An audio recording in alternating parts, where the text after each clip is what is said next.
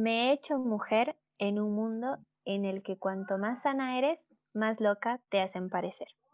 Hannah Nelson. Este fragmento está extraído del capítulo 4 del libro Feminismos Negros de Mercedes Jabardo. ¿Cómo están, Kumas, compas? Sean bienvenidas, bienvenidos a este nuevo episodio de Chakchu, su podcast feminista, disidente y ardiente. Aquí les saluda y abraza la Emilia con mucho fuego. El día de hoy me acompaña la Caro, compañera de las colectivas al sur. Hermana, ¿cómo estás? Presentate a las y los oyentes.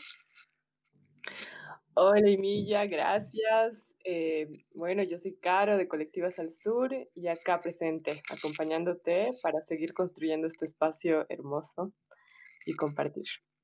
Eh, nuestro tema, ¿no, Emilia? Nuestro tema de hoy es eh, feminismos negros y el mes de la afrobolivianidad, que es ahora este septiembre. Así que bueno, pues para esto hemos traído a nuestra compañera también de Colectivas al Sur, hermana, que viene acá a nuestro lado luchando y construyendo. Eh, la querida Sandy Salazar Pinto, afrofeminista, activista por los derechos humanos, licenciada en comunicación social con especialidad en la cultura como desarrollo. Actualmente cursa una maestría de estudios afro-latinoamericanos, afrocaribeños y de la diáspora. Así que bueno, un honor tenerte a ti, hermana. Hola hermanas, buenas noches. Eh, Gracias por la invitación y yo, chocha, feliz de estar en este espacio y celebrar este nuevo emprendimiento de podcast, pues. Gracias a vos, Andy, por acompañarnos y aceptar la invitación. Eh, bueno, lo que queremos eh, preguntarte primero es eh, todo esto que tiene que ver con la interseccionalidad, ¿no? Y el feminismo interseccional. así que esa es la pregunta, Sandy, porque sabemos que que es algo que has estado investigando mucho. ¿Qué es la interseccionalidad? Bueno, em, es un concepto nuevo prácticamente en Bolivia, podríamos decir, pero que ya desde 1989 eh, se ha estado usando desde las mujeres negras, desde las mujeres afrodescendientes en Estados Unidos. La creadora de este concepto es Kimberly Crenshaw, Kimberly Williams Crenshaw, es una académica, profesora estadounidense, especializada en el campo de la teoría crítica de la raza. Entonces, ha sido a través de una experiencia, una compañera en una fábrica donde eh, ella como abogada ha defendido su caso y eh, pues ahí ha desestructurado diversas opresiones que esta compañera sufría. Y es desde ahí donde nace este concepto. Entonces, ¿qué es la interseccionalidad? Voy a hablar desde los procesos de reivindicación, de lucha y de emancipación de las mujeres afrodescendientes, que son enmarcados en narrativas y paradigmas influenciados por el Occidente. Sin embargo, la realidad de las mujeres afrodescendientes en Latinoamérica y el Caribe se caracterizan por la intersección de otros ejes de discriminación, eh, de opresión, como la raza, el género, y la clase, pero que también nos invita a pensar y repensar otro tipo de opresiones, desde la religión, eh, la diversidad sexual, y etcétera, etcétera. Pero la interseccionalidad estudia y habla desde estas tres opresiones específicas, ¿no? De la raza o etnia, se podía mencionar, género y clase. Entonces, la autora eh, define la interseccionalidad como el fenómeno por el cual cada individuo sufre opresión u ostenta privilegio en base a su pertenencia a múltiples categorías sociales. La interseccionalidad, en suma, pone de manifiesto cómo las diferentes categorías sociales generan opresión y privilegios muy dispares al entrecruzarse entre ellas. Ella pone un ejemplo muy interesante también sobre la interseccionalidad. ¿no? Entonces ella nos dice, la experiencia de dos mujeres negras es idéntica por el hecho de tener el mismo color de piel, la pregunta. Entonces ella dice que no, tendrán que ver las oportunidades de una abogada negra residente en un barrio de clase alta con la otra mujer negra inmigrante ha llegado de forma ilegal y no puede desempeñar ningún tipo de empleo. Son pues estas categorías sociales que, que entrecruzan tus experiencias de opresión desde tu raza, tu clase y tu género. Y así este concepto se va usando para explicar estas violencias interseccionales dentro de las mujeres negras primero, pero después ha sido usado y también un poco tergiversado con las mujeres eh, blancas, o entre los feminismos blancos. Pero es ahí donde nace la interseccionalidad. Y que para mí eh, ha sido muy importante entender, estudiar primero y entender este concepto para darme cuenta de estas imbricaciones, ¿no? de estas em, construcciones de opresión que, que he sufrido en mi vida cotidiana dentro del activismo en mi país, Bolivia. Entendí que el concepto de esta interseccionalidad deconstruye estas diferentes opresiones y que eh, al final no era mi culpa, ¿no? no entendí que era una construcción de un sistema racista, de un sistema patriarcal, de un sistema machista, misógeno y he podido como poner en su lugar cada diferente opresión y poder trabajar esas opresiones. Primero desde un proceso de sanación personal para después aplicarlo en diferentes estrategias de lucha.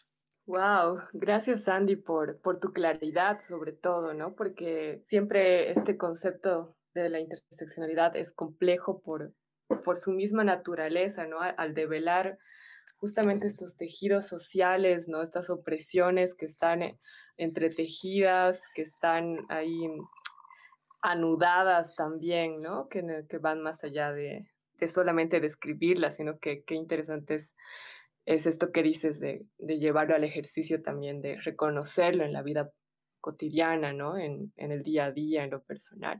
Claro, ¿no? Es súper importante como aprender y, desaprender también, ¿no? En todo tu proceso de formación, eh, tanto a nivel formal como, como tu experiencia cotidiana.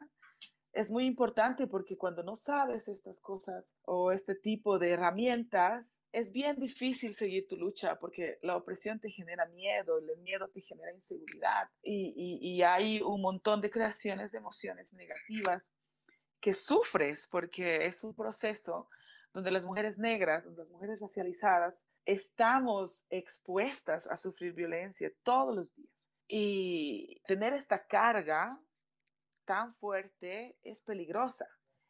Entonces necesitas como un espacio donde poder entender y de dónde viene todo esto. Y cuando eres adolescente es difícil entender y a la final sientes como, sientes hasta como culpa. Y no es así.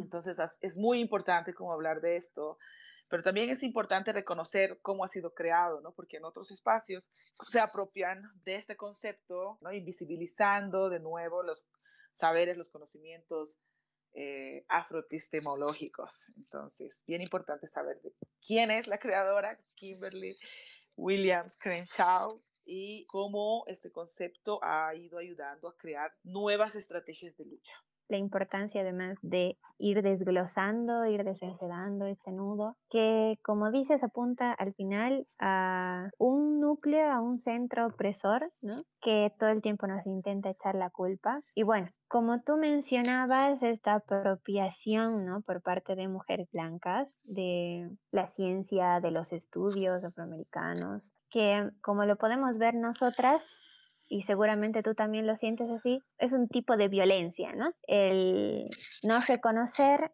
los logros de un sector, de una identidad y peor aún, apropiártelo y modificarlo a como te convenga o a lo que suceda, ¿no? Y un poco pasando a estas violencias que están que son ejercidas por las mujeres blancas, ¿no? Quisiéramos preguntarte cómo se manifiesta en vos, en tu día a día, cómo lo ves, cómo lo vives políticamente, cómo lo vives, cómo lo vives en lo personal, el que las mujeres blancas hablen de mujeres negras sin estar con mujeres negras o peor aún sin que se enteren que han hablado de ellas, ¿no? Que generalmente pasa muy seguido, ¿no? Sí. Em, pues eso desde siempre ha sido un problema. Últimamente se, se ve más y se denuncia y se habla de eso, pero claramente es problemático. y lo que los feminismos negros cuestionamos es que el feminismo blanco occidental, desde que se crea, ha luchado solo desde los derechos, de los derechos solo en relación al género, ¿no? sin considerar las otras formas de opresión, como las diferentes eh, marginalizaciones de las mujeres que han experimentado a través de la historia de las mujeres racializadas. Entonces, hay una realidad histórica que experimentamos las mujeres racializadas y que hemos vivido en constante opresión hasta estos días y que no ha sido lo mismo para las mujeres blancas. Un ejemplo de esto es el sufragio universal femenino, que solo concedió el voto a las mujeres blancas. Y es un gran logro, hay que reconocerlo, es un gran logro, pero solo donde las mujeres blancas se hacen partícipes y beneficiarias de eso. Las mujeres negras, y estoy hablando de las mujeres negras de Estados Unidos, no tuvieron ese acceso de derechos hasta varios años después. Entonces, no había como una participación, digamos. Las luchas de las mujeres blancas ha sido bien separada de las mujeres negras, de las mujeres racializadas. Y lo mismo pasa en Latinoamérica.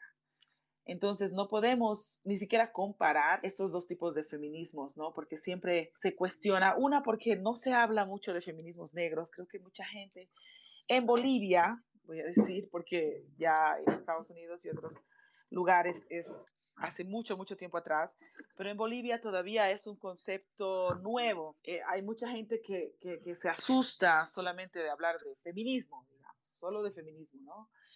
Y se asusta y tiene un concepto erróneo de lo que es el feminismo.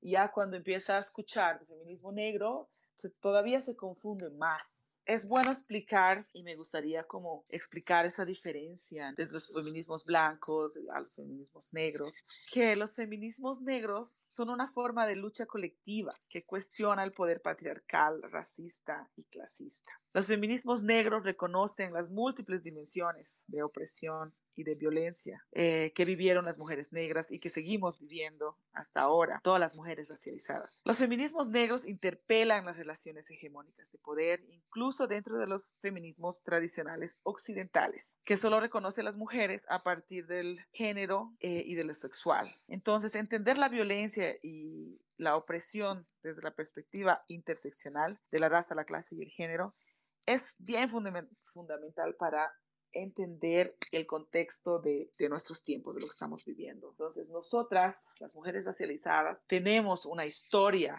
bien diferente desde la historia de la esclavitud, las mujeres indígenas, las mujeres afros también, que claramente no, nuestras historias son diferentes, nuestras experiencias son diferentes, nuestros sentidos son diferentes. Y por eso se ha visto la necesidad de crear estos otros feminismos porque no nos sentíamos representadas. En lo personal, como experiencia personal, He asistido a varios colectivos, como reuniones y demás, también como en intención de hacer alianza y de escuchar sus propuestas y sus pensares, pero que lamentablemente no he sentido, eh, no me he sentido representada, ¿no? porque claramente nuestras experiencias y nuestras vivencias son diferentes. Eh, ha sido positivo porque hay que crear espacios donde se pueda hablar de, con voz propia desde sus experiencias, pero son espacios donde se siguen reproduciendo acciones de discriminación. Entonces son mujeres blancas que luchan o dicen luchar por los derechos de todas las mujeres, cuando en realidad eh, son ellas mismas las que siguen practicando acciones discriminatorias hacia otras mujeres. Entonces, ahí ya no, no, podemos encontrarnos en un espacio de lucha, porque mientras ella está en esta reunión, tiene la empleada que es o indígena o afrodescendiente, mientras ella va a una marcha, la otra se queda cuidando. No hay un punto de encuentro.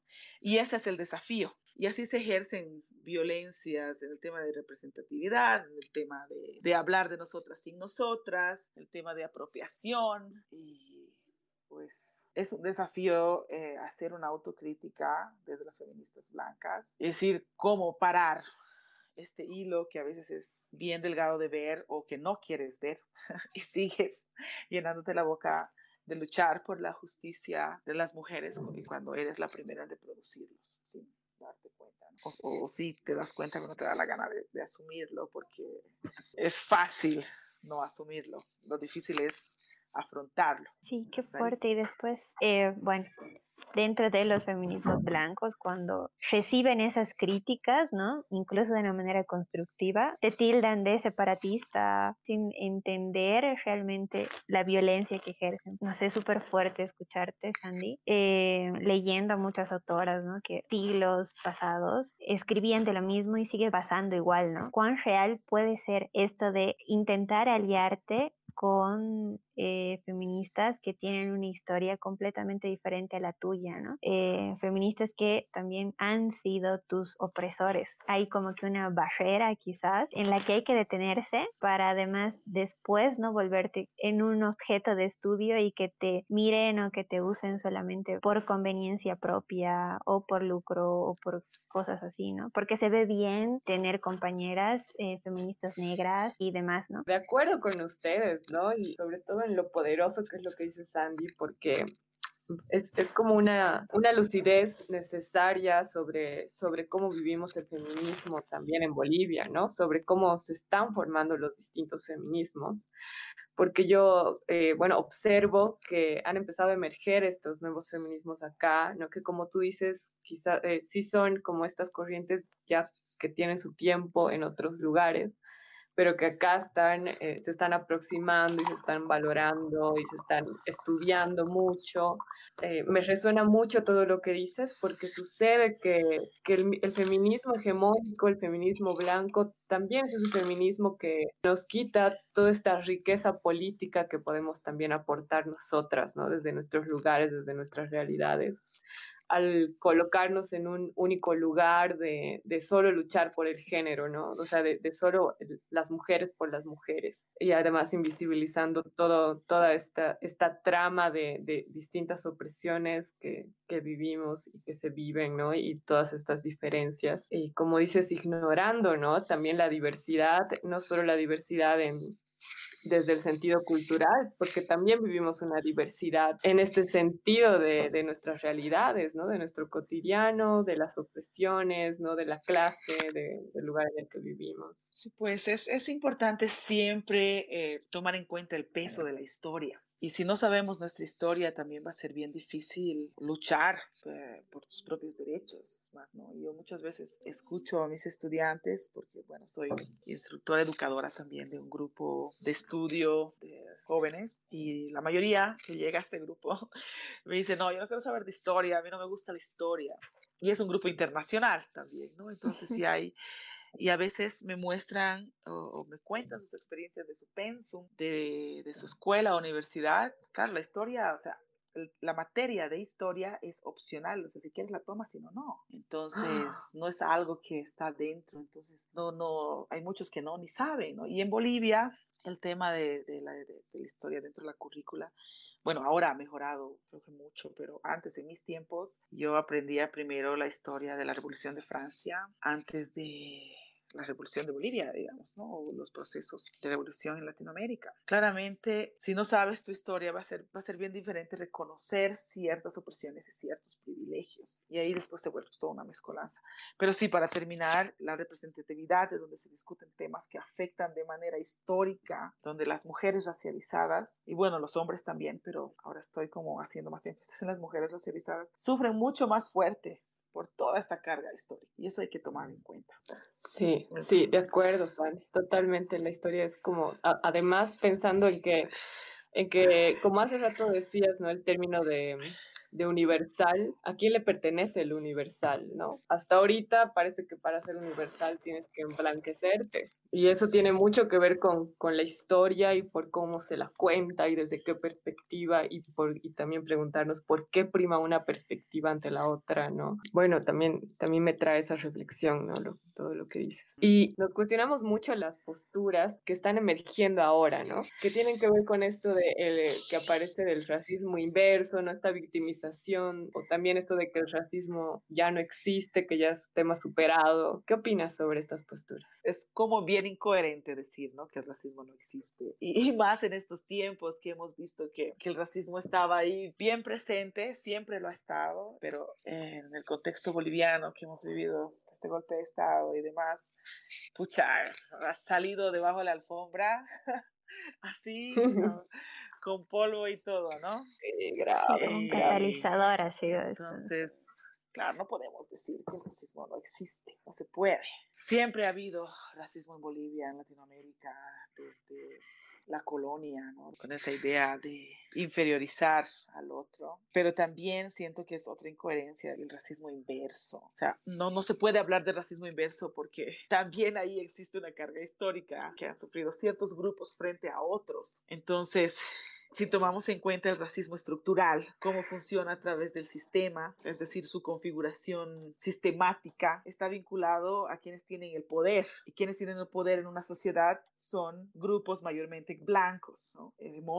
donde ellos controlan cómo va a funcionar las estructuras. Entonces, desde la educación, la salud, eh, la religión, pues todos esos elementos básicos que tiene una sociedad, ¿no? Es el poder hegemónico quien lo controla. Entonces, no podemos decir que sufrimos o que sufren racismo inverso porque, pucha, sería hasta positivo para las personas racializadas porque seríamos nosotros quien controlaríamos las estructuras del sistema. Pero no, todo, lamentablemente los oprimidos seguimos siendo los de siempre, los que hemos sufrido opresión históricamente. Entonces, hasta para eso también necesitamos hablar de la carga histórica y de lo que todas esas ideas de la colonia ah, persisten hasta estos días. Entonces, cuando alguien te diga o escuche sobre eso, eh, sí sería importante como primero reflexionar. Y, y, claro, ahora podemos escuchar también, ¿no? Como un ejemplo directo en Black Lives Matter y los otros que dicen no, all lives, all lives matter, todas las vidas importan, no solo las, vidas negras. Y ahí va invisibilizando la lucha de un grupo que sufre opresión y violencia todos los días. Entonces, no, no, no, no, no podemos decir que todas las vidas importan cuando este grupo está luchando contra ese sistema de violencia policial avalada por el Estado. Entonces, y lo mismo acá en Bolivia, no pueden decir que los blancos, los mestizos que manejan ciertos poderes sufren no, no se puede, no hay, no hay por ningún lado. No, yo al menos personalmente no lo veo. Eh, y eso se tiene que discutir, se tiene que hacer una crítica fuerte cuando la gente intenta dar vuelta a la tortilla solo para sentirse mejor o poner las excusas de siempre, no aceptar y crear más opresión, pues, ¿no? Porque al final, si estás invalidando la lucha del otro, estás ejerciendo más violencia todavía. Entonces, peligroso, súper peligroso. Sí, completamente de acuerdo contigo, Sandy. El racismo inverso no existe. No existe. Y fin, se acabó, no existe. Ajá. Sí. sí. Vayan a leer historia, chicos, chicas. Vayan a leer historia para los que creen que, sí existe. Lean historia. Yo hace un par de días, bueno, en Facebook, eh, todas las cosas divertidas que nos encontramos y otras que nos matan a colerones. Igual alguien compartía algo respecto a la colonización inglesa en África también. No faltaba el comentario que decía, pero los africanos también nos discriminan a los blancos, ¿no? Ahí de ahí parte, ¿no? Lo que decía la, la, la Sandy, tienes que conocer la historia, quién ha sido el oprimido, a quién han ido a quitar tierras, mujeres para venderlas, hombres para venderlos como, como mano de obra, para hacerlos trabajar hasta morir, cosas terribles, ¿no? Y que ahora, no muchos años después, porque no es que hayan pasado siglos y siglos, ¿no? Vengan y te digan, pero es que nos discriminan a nosotros, ¿no? Solo quería hacer un comentario al respecto de esta, de esta experiencia que has leído en el Facebook de África. O sea, me parece como también, o sea, qué atrevidos, ¿no? Qué atrevidos después de ir a colonizar un lugar tan importante como Sudáfrica y sentirse que han sufrido discriminación inversa, ucha, no, me indigna, la verdad. Pero podría, o sea, tal vez podría entenderse como prejuicios, pero discriminación inversa, no, no creo, ¿no? Y aparte, de nuevo, o sea, cómo ellos han llegado a colonizar y después mantenido sus sistemas de opresión y las estructuras de poder, un grupo mínimo de blancos a todo un país, no, pues de Sudáfrica, eso es bien, bien, bien peligroso también. Y claro, en Facebook, pues Facebook. Cada cosa. no sé. Pero sí, un yo creo interesante debate, pero...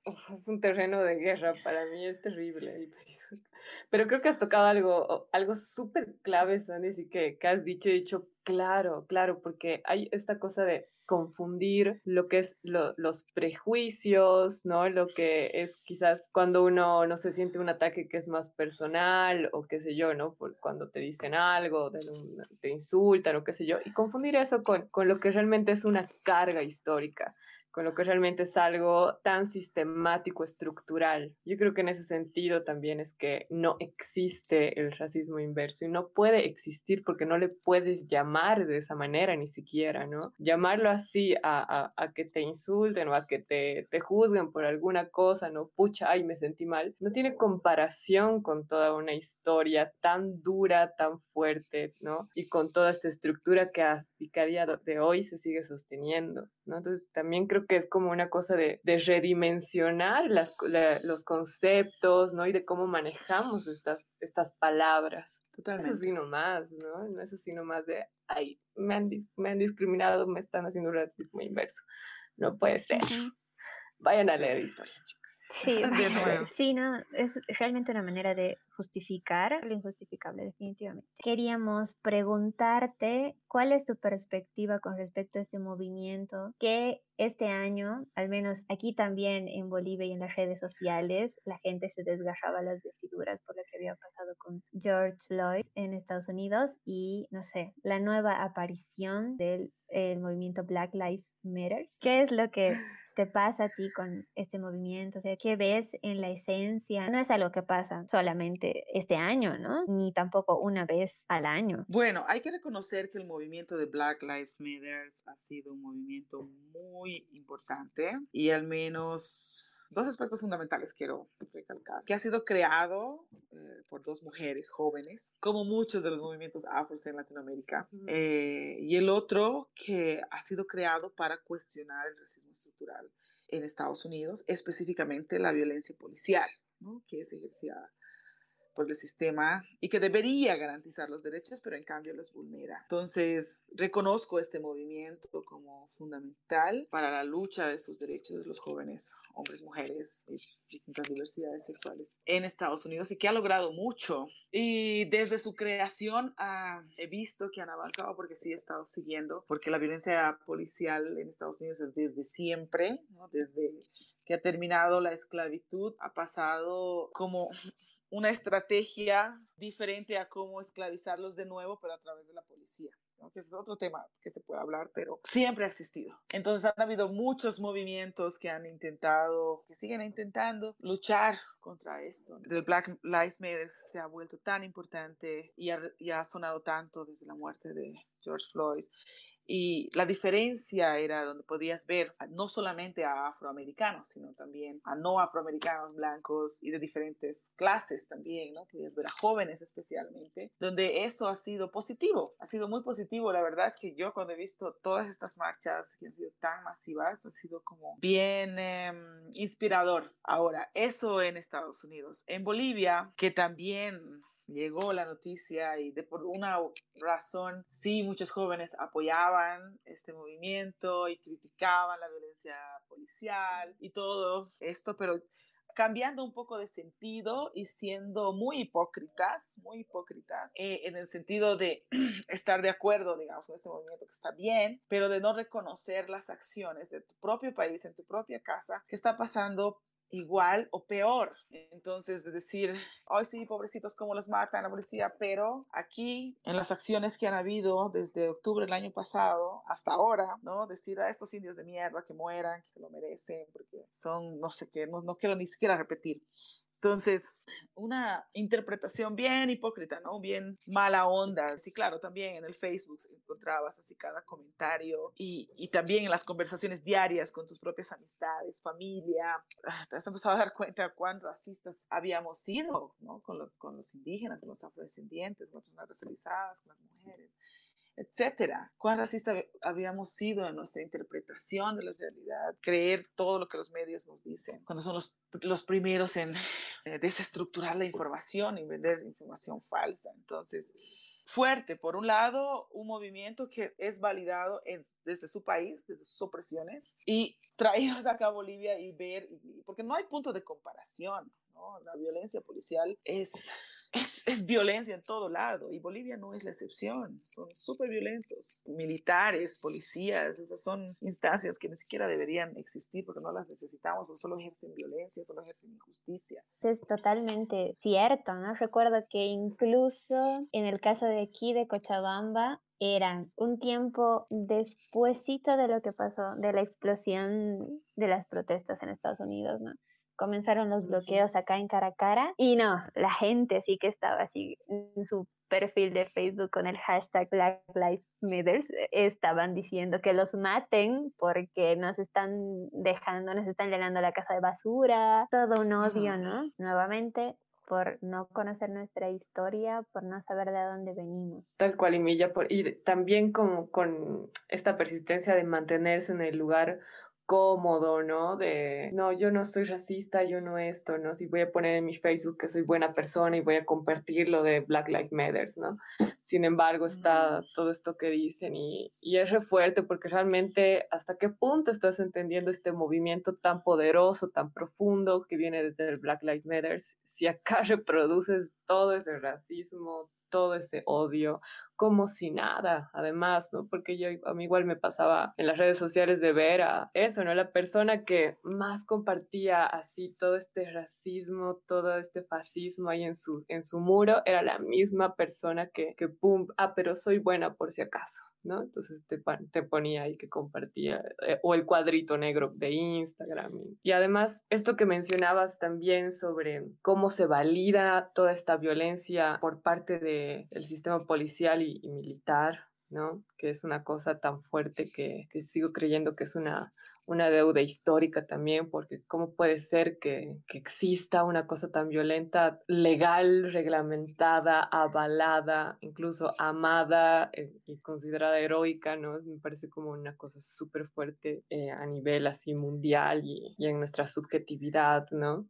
Eh, lo que me lleva a, a la siguiente partecita, ¿no? De que queríamos igual preguntarte, ¿no? Comentar, que tiene que ver que justamente con todo este sistema violento tan eh, validado, a la vez, como siempre, esta contradicción, que es la que más nos hace renegar y nos interpela profundamente, es esto de las perspectivas históricas en cuanto a las organizaciones sociales como forma de sobrevivir, también desde el uso de armas en defensa personal y hasta los movimientos colectivos y protestas para exigir derechos, que muchas veces son tildados de violentos, ¿no? Siempre es esto desde las clases privilegiadas, ¿no? Siento que los movimientos sociales, los movimientos de colectividad, son espacios donde las hegemonías de poder no entran. ¿Por qué? Porque los movimientos sociales han sido y siguen siendo fundamentales para crear pensamientos propios, para crear estrategias de lucha, para cambiar realidades de opresión e injusticias en las que estamos viviendo. Son fundamentales. Y en Bolivia es el país donde más organizaciones sociales existen y desde siempre, ¿no? Desde los sindicatos y diferentes espacios hasta las organizaciones sociales, donde personalmente a mí me llena de orgullo, especialmente cuando empiezan, como cómo empiezan, ¿no? Ya después cada organización va tomando diferentes posiciones de acuerdo a sus intereses, pero desde mi perspectiva son bien importantes.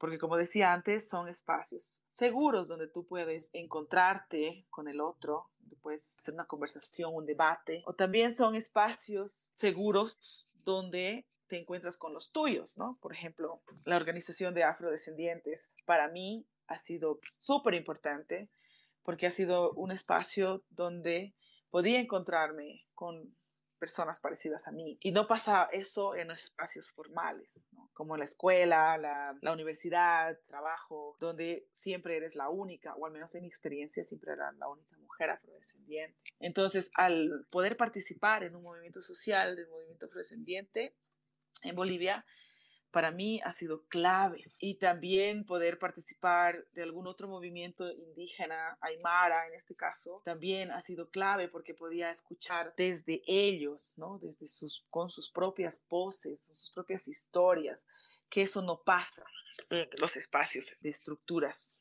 hegemónicas. Entonces los movimientos sociales empiezan creando estrategias de lucha y eso es importante. Los movimientos sociales se empieza escuchando al otro y creando, ¿no? Creando y recreando y también desestructurando, desaprendiendo para proponer cómo vamos a cambiar nuestra situación de opresión a la que nos encontramos. Y vuelvo a mi experiencia eh, dentro de los movimientos afros, que para mí han sido claves porque podíamos validar nuestras experiencias y ver formas de cambiarlas. En nuestro caso ha sido a través de la música, a través del arte, a través de los tambores, a través del ritmo. Al estar en una posición de invisibilización, crear estrategias desde la música ha sido súper importante, ¿no? ¿no? solamente para fortalecer la identidad, sino también para crear eh, espacios donde podíamos reclamar eh, estrategias políticas, por ejemplo.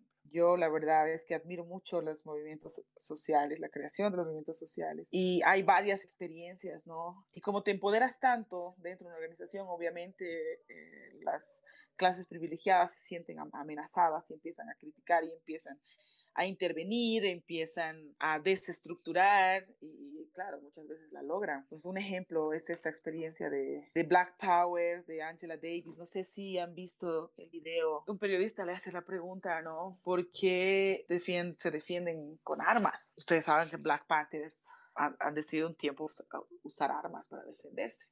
Y claro, eran criticados de violencia y de violentos y demás. Entonces, a, raíz de eso le hace la pregunta, entonces Angela Davis le responde, dice, ¿en serio me estás haciendo esa, esa pregunta?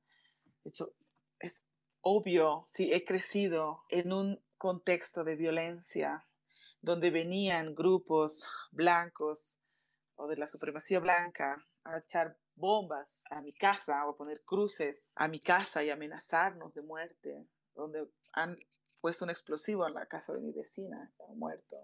Entonces, ¿cómo puedes decir que nosotros somos violentos cuando nosotros estamos expuestos diariamente a esa violencia? Y donde las revoluciones empiezan con violencia. Entonces, ¿cómo nos puedes culpar de algo que ustedes mismos han creado? Y para mí eso ha sido como tan poderoso, porque claro, las, las, las clases privilegiadas son, según ellos, son los únicos que pueden usar la violencia, ¿no? Para mantenernos a, los oprimidos más oprimidos, más allá de validar la violencia o no, pero ¿Qué haces cuando entran a tu espacio, a tu comunidad, a matar a toda tu familia? Se tiene que tomar a veces decisiones tan fuertes como estos movimientos ¿no? en Latinoamérica. ¿Cuántos grupos de, de grupos de guerrillas también, ¿no? los movimientos guerrilleros, que a un principio muchos han empezado también como como un movimiento de lucha, de reivindicación y han terminado eh, en otra dirección, pero el nacimiento de estos, de estos movimientos, de estos grupos, ha sido pues defensa de tanta opresión, de tanta violencia. Son diferentes tipos de movimientos sociales, son diferentes este, tiempos ¿no? del contexto histórico también. Siento que ha sido muy necesario y es ahora más que nunca necesario tener esos espacios de conversación, tener esos espacios de, de creación de estrategias de lucha, ojalá no caer en armas, no, no quiero eh, que, me, que me malinterpreten en eso. Creo que en el, en el, contexto que estamos viviendo es necesario tener estos espacios de debate, tener estos espacios de, de autocrítica y tenemos la responsabilidad de crear estrategias no violentas para seguir adelante. Históricamente los movimientos sociales han cambiado la historia, han... Uh, creado nuevas leyes, han creado nuevas oportunidades y han cambiado muchas sociedades. Es importante seguir participando dentro de los movimientos sociales y también haciendo alianzas con otras para escucharnos y desde ahí encontrarnos en nuestras diferencias. Qué fuerte, qué fuerte Sandy. Realmente cómo se sigue además ahora criminalizando todas estas luchas, ¿no? Acá creo que ese es un presente bien duro que estamos viviendo, porque al final en algún punto son dejados en cola, ¿no? Como todo este esfuerzo, toda esta, esta profundidad en las luchas de nuestros pueblos, todo lo que ha significado acá también en Bolivia, o sea, cada, cada cambio de paradigma, cada cambio de página en nuestra historia ha sido traído por los movimientos sociales, han sido traídas por estas marchas, ¿no? Y creo que eso es algo que siempre es bueno